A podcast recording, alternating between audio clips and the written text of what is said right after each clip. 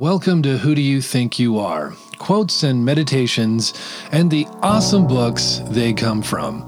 Every day, we are trying to live our best life and discover our best, biggest self. It's the inner work that creates the outer impact. Here is your quote for today.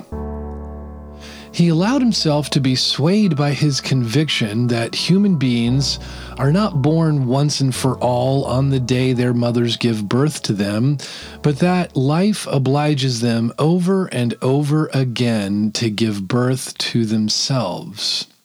I love this quote in the simple but profound way that it's an idea about transformation and renewal.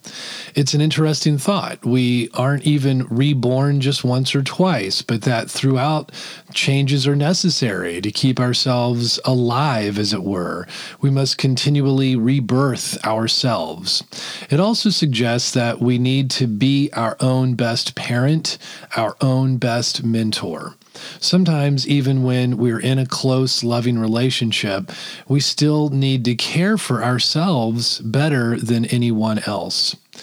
Why this is a transformative book. Love in the Time of Cholera by Gabriel Garcia Marquez is an unusual story for an unusual time. In their youth, Florentino Ariza and Fermina Daza fell, fall passionately in love. When Fermina eventually chooses to marry a wealthy, well born doctor, Florentino is heartbroken but remains a romantic.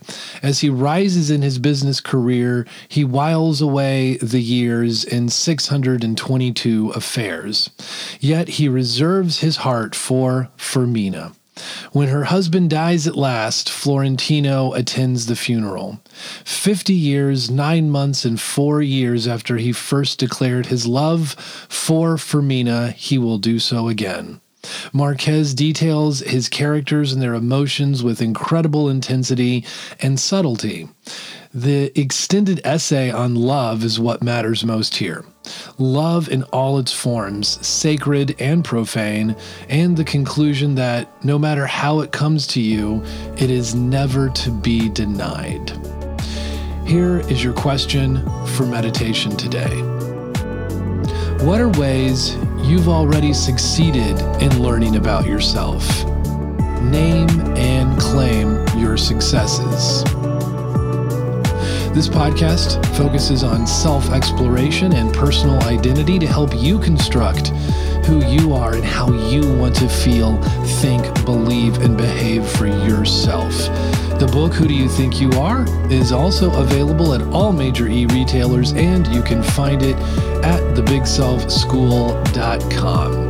We'd love to see you there, and thanks for tuning in.